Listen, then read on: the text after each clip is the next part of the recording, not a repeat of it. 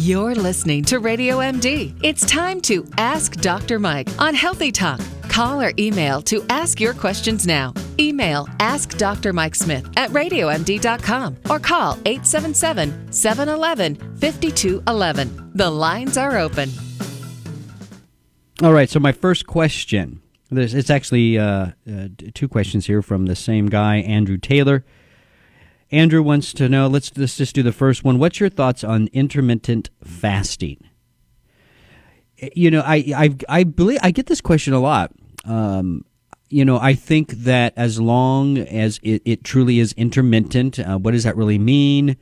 Um, you know, for some people, one day a week, one day every couple weeks. You know, I it, it's so I I think Andrew, we first have to define intermittent, but I think it's fine. I think fasting um, obviously, water. You always have to drink water during a fast, but fasting um, has all kinds of benefits to the human body, not just to the body, but you know, uh, to emotions and even to the spiritual. If that's if if you if, if that's what your uh, uh, you know worldview is, um, for me it is, and, and and I do believe that fasting helps body, soul, and spirit. So I, but again, we have to be careful with these kind of uh, suggestions and advice uh, we as Americans love to take things to the ultra ultra level and do ultra fast and whatever it turns into, and someone's going to try to make money off it and blah blah blah blah blah. But this idea of fasting goes way way back um, in most of the old ancient texts, including the Bible. There's um, all kinds of stories of, of fasting. Of course, the further in time you go back, it was mostly spiritual. Um, now it's uh, done mostly for physical reasons, but I do think on occasion a good flat, uh, fast with just water is really good for the body. I do, I do think it has some cleansing and detox um, benefits to it.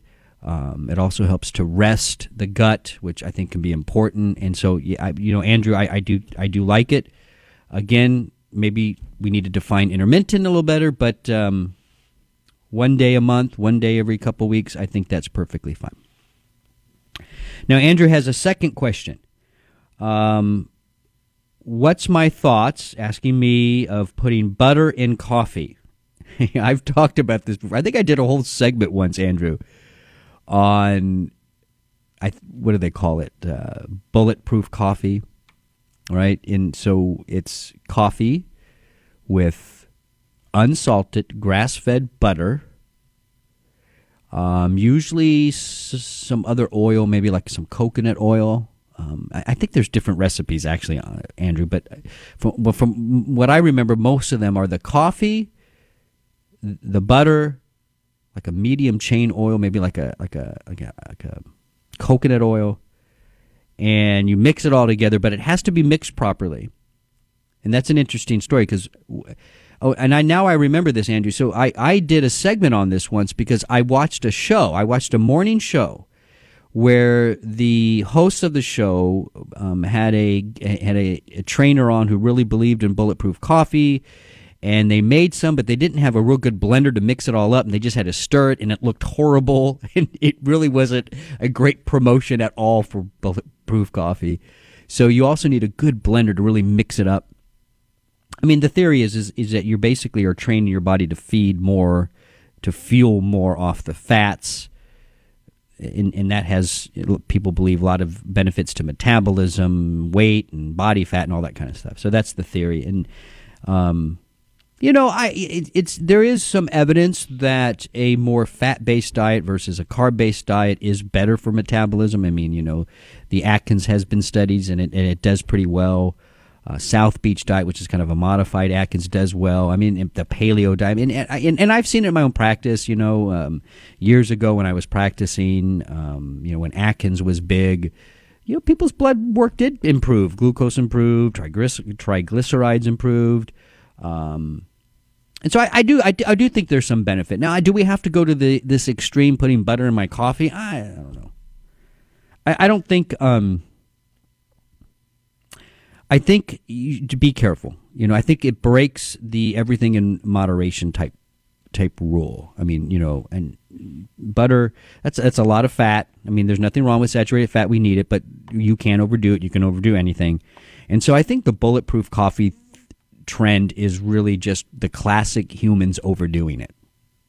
If you want your body to, to burn and, and fuel itself off fat better, just eating less carbs will do the trick. You know, uh, more protein at every meal, less carbs at every meal, exercise, you will burn fat. I mean, it's not. It doesn't. This doesn't have to be rocket science, and it doesn't have to go to the extreme. Okay.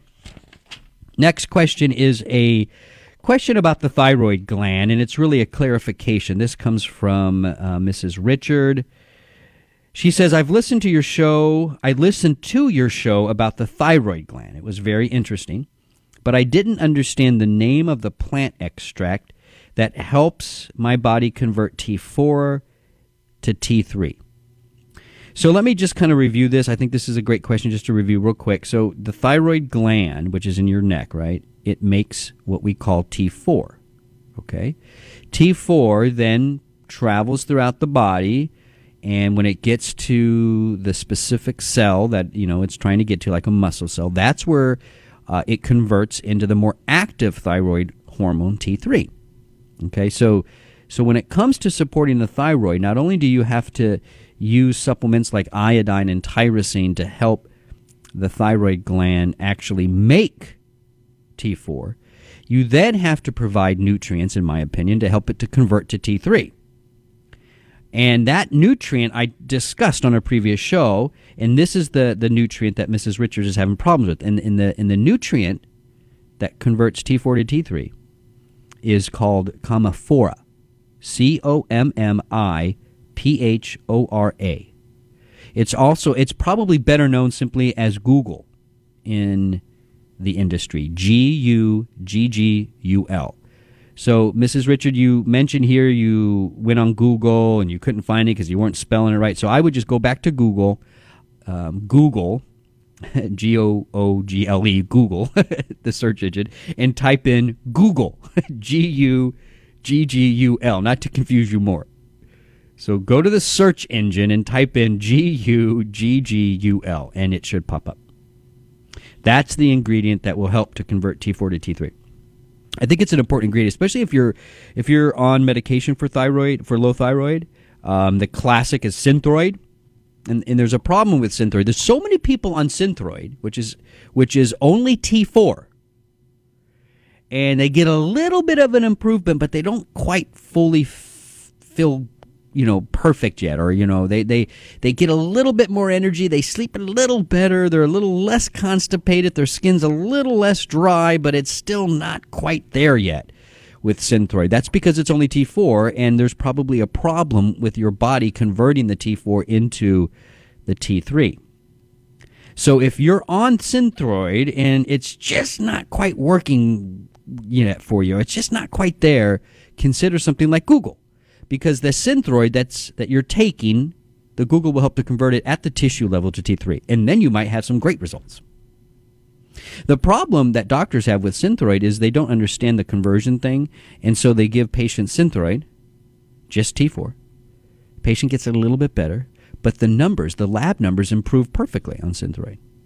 The TSH comes down, the T4 goes up, everybody's happy, but the patient, I still don't feel great. It feels a little better, but not quite. Well, are you taking your, so the doctor blames the patient. Are you taking your medication right? Are you taking it every day? Blah, blah, blah, blah, blah. Let's up the dose. And the problem isn't the patient. The problem really isn't the synthroid. It's just not converting. The problem is the conversion. So, so Guggul, G U G G U L, is an extract that will help to convert T4 to T3. I think I think it's um, anybody on Synthroid should probably be taking this type of T4 to T3 converter. I do believe it's that important.